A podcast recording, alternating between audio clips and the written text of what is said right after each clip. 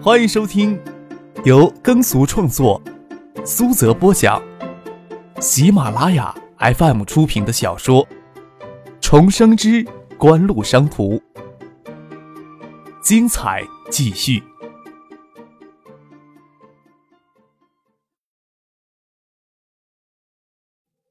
第六百五十三集。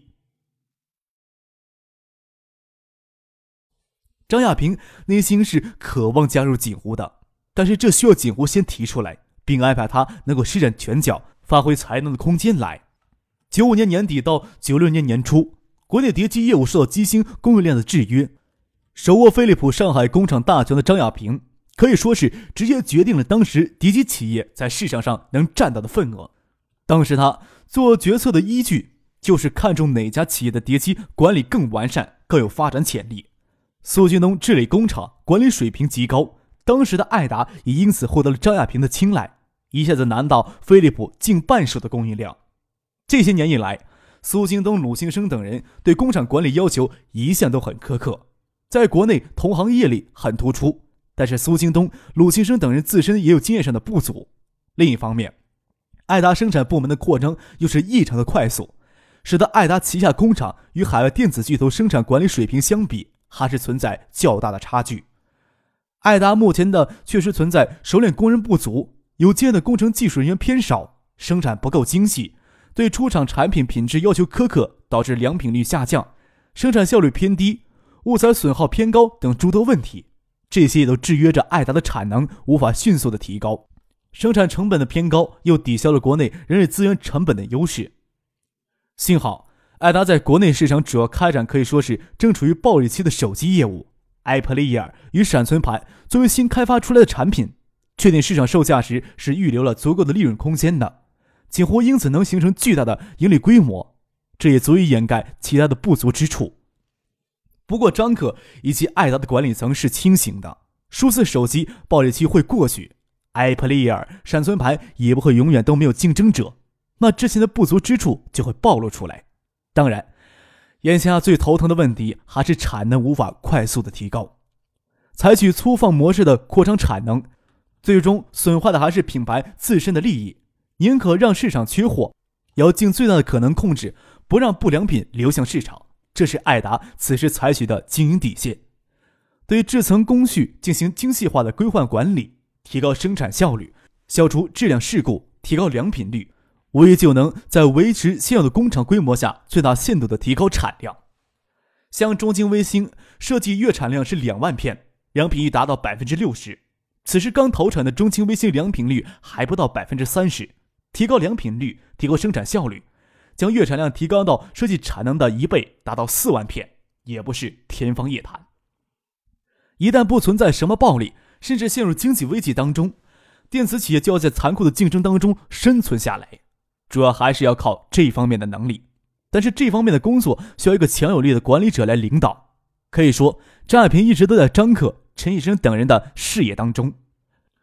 张亚平本人的能力、资历都已经足够了，而且以他在业内的人脉，能很快的组织起一个有经验的团队来开展相关工作。与锦湖长久以来的密切关系，使他初至锦湖就担任爱达集团副总裁、新组建元器件部门总裁这样的要职。也不会在锦湖内部引起太大的摩擦。最为关键的，要对张可作为锦湖最高领导人有认同感。对锦湖、对张可不甚熟悉的人，没有共同成长的经历，要心甘情愿的在一个刚二十岁出头的青年领导下，尽心尽力的管理一个庞大的部门，是一个很难想象的事情。张亚平这种层次的人才，高薪资已经不再是他们主要考虑的问题。事业的诱惑与领导者的人格魄力。才能决定他们去留的关键性的因素。锦湖与张亚平之间可以拿情投意合来形容，这干柴只差烈火来点燃。再怎么想，也要等到张亚平在飞利浦的任期结束。对于张可来说，见电子展的机会与张亚平见面，才是他这次到香港来的主要目的。不然，双方的行程很难凑到一块来。半宵畅谈，不知不觉已经到了清晨。送张亚平出门时。张亚平进锦湖的事情就这样确定了下来。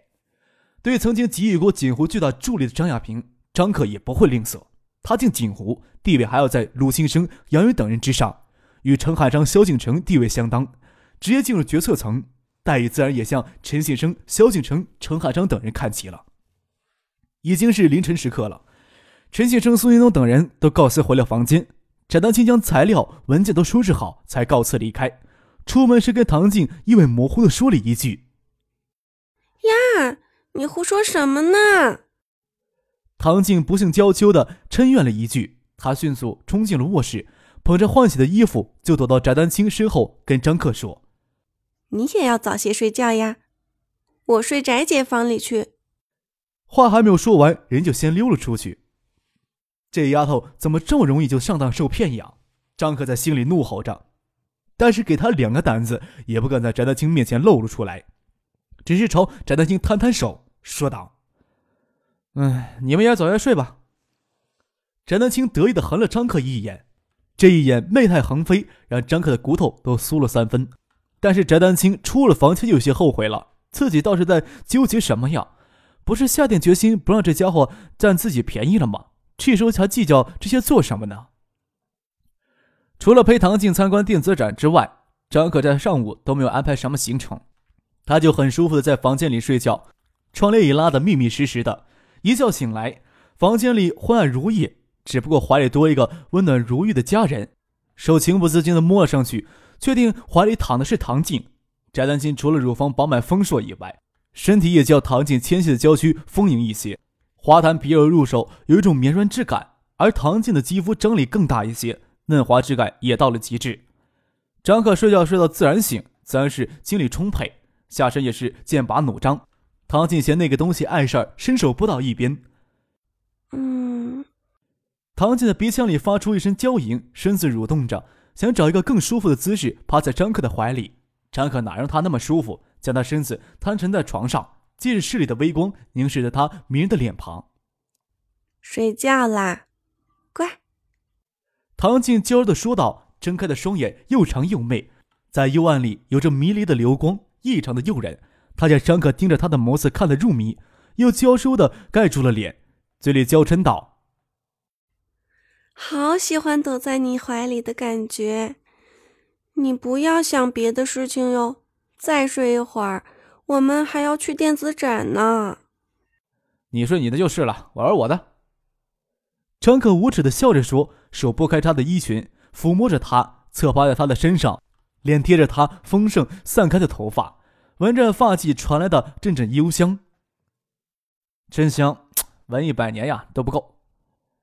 唐静拢着头，娇憨的说道：“不让你这个小混蛋闻。”露出晶莹的耳垂，在幽暗的光线里，微露出细血管的痕迹。张可正好方便伸舌去舔她的耳廓，痒得唐静在怀里乱扭。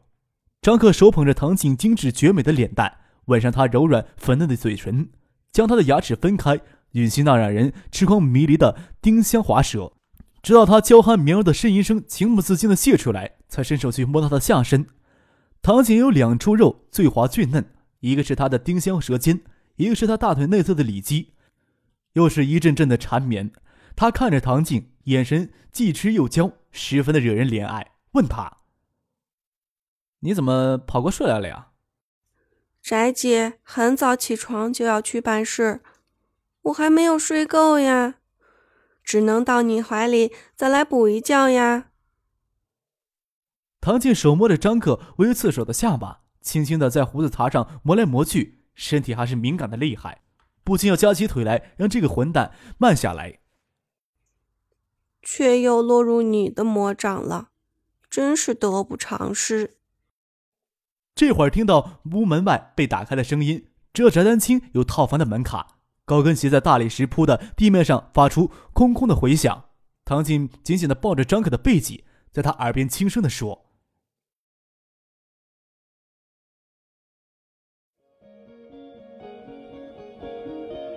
您正在收听的是由喜马拉雅 FM 出品的《重生之官路商途》。”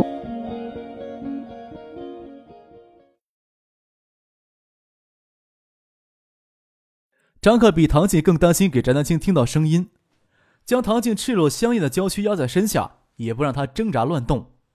听到翟丹青在门外翻文件的声音，在外面耽搁了片刻就离开了。不过从高跟鞋踏地的声音，还是听出有些犹豫与不决来。酣畅淋漓的兴事过后，精神满足，张克赤裸的身体下了窗，拉开了窗帘，让耀眼的阳光肆无忌惮的倾泻进来。眯眼看着这日头，差不多有九点钟了。唐静拿被单盖住了娇躯，给突然涌进房间里的光明眩着眼睛。过了好一会儿才适应过来，窗外是波光粼粼的湛蓝大海，风光真是奇美无比。张克与唐静赶紧洗澡，随便找了些东西填了填肚子，就一起下了楼到主会场去看电子展。香港秋季电子展是亚洲规模最大的电子产品展。张克与唐静牵手走过来，主展览馆前已经是人头攒动了，有许多衣着考究、神情庄严的欧美人在其中。门口许多餐饮企业员工正发放宣传单，有爱达的员工在那里分放宣传环保袋。参展的事务都交给市场部与海外公司来负责。除了张克游手好闲、无所事事之外，陈信生、苏京东他们只能偶尔抽时间过来看两眼。具体的事情是不会过问的，看两眼也是关心其他公司推出的新技术、新产品。隐藏在电子展幕后的合纵连横才是他们表演的舞台。张克在香港的悠闲时光也不多，今天下午到明天乘飞机离开香港之前的日程都安排的非常密。不过有些安排可以带唐静一起参加，倒不至于冷落了他。创新是电子展永恒的主题，各大厂商通常都喜欢在电子展上推出最新的技术成果，来赚足观众与媒体的眼球。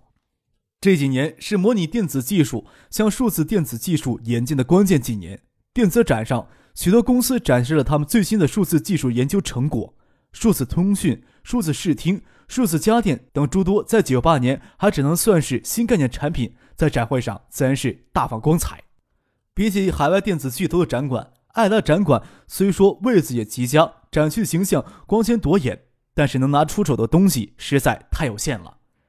索尼、东芝、三星等日韩电子企业展示出来的消费类电子产品，可以说是琳琅满目、精彩纷呈。索尼对 DMP 阵营也非没有一点警惕。索尼这次借电子展推出好几款便携式的音乐播放器的新品。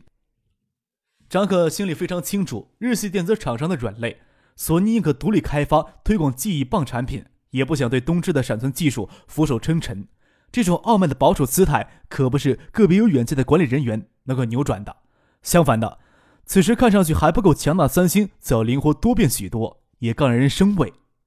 夏普在电子展上展出他们最新的第四代薄膜液晶屏显示技术。高新电子时代此时已经能看到些身影了。松下也展示出他们在等离子显示屏技术方面的最新成果，而东芝与索尼则将技术力量集中到射频显示技术上来。张可当然清楚锦湖在未来高清显示屏上市场要选哪个阵营，可惜这时候几大阵营都是日系电子厂商的天下，人家还不乐意带上锦湖一起玩呢。张克只能期待已经获得薄膜液晶屏显示技术的韩系的电子厂商，在这次金融风暴当中受挫严重一些，再严重一些。市场部门会派专人进行新技术、新产品情报搜索。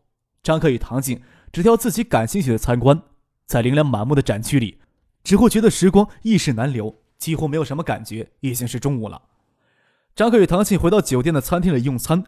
萧景成过来汇报上午与欧美客户接触的一些情况。此时，仅有的 iPlayer 与闪存盘等产品有很大的降价空间，但不会急着降价促销。对于欧洲、北美地区的全新市场，与其降价促销，还不如将利润空间让给经销商们，还有效些呢。东芝早已在全球市场建立了完善的营销体系，自然不需要这种伎俩来讨好经销商。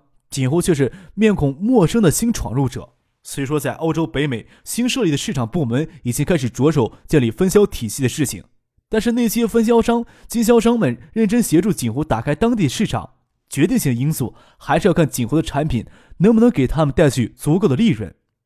好吧，DMP a p l e r 技术来自于爱达，爱达的产品质量不比东芝、斯高柏稍差，也展现出了比东芝、斯高柏更具实力的 a p l e r 高端产品。而且经销商能从锦湖的产品中获得数倍于东芝、斯高柏产品带给他们的利润，他们的选择是显而易见的。与爱摩约定三五个月的缓冲期，三五个月时间想彻底撬开欧洲、北美地区的市场是很困难的。但是有着三五个月的缓冲期，建立一个相对完善的分销体系，时间上不会特别的急迫。这是锦湖在欧洲、北美市场的初步目标。锦湖的展区上午吸引了很多新的欧美客户，态度之热情、直接，迫使萧敬腾下午不得不亲自出面。良好的开端，预示这个目标离锦湖不再遥远了。离开餐厅里，遇到了东芝的港木村等人。港木村打招呼的姿态比起昨日来就些生硬了。张克心里想，大概他上午与陈先生的见面就知道这边的开价了，要成为全球音乐在线百分之二十的权益，支付四千万美元，大概心里多少会有些不痛快。其实大家都是拴在同条线上的蚂蚱呀。下午，在叶剑兵与南海董事局主席马文菊的引荐下，张克在半岛酒店与新加坡港口集团的副总裁李耀华见了一面。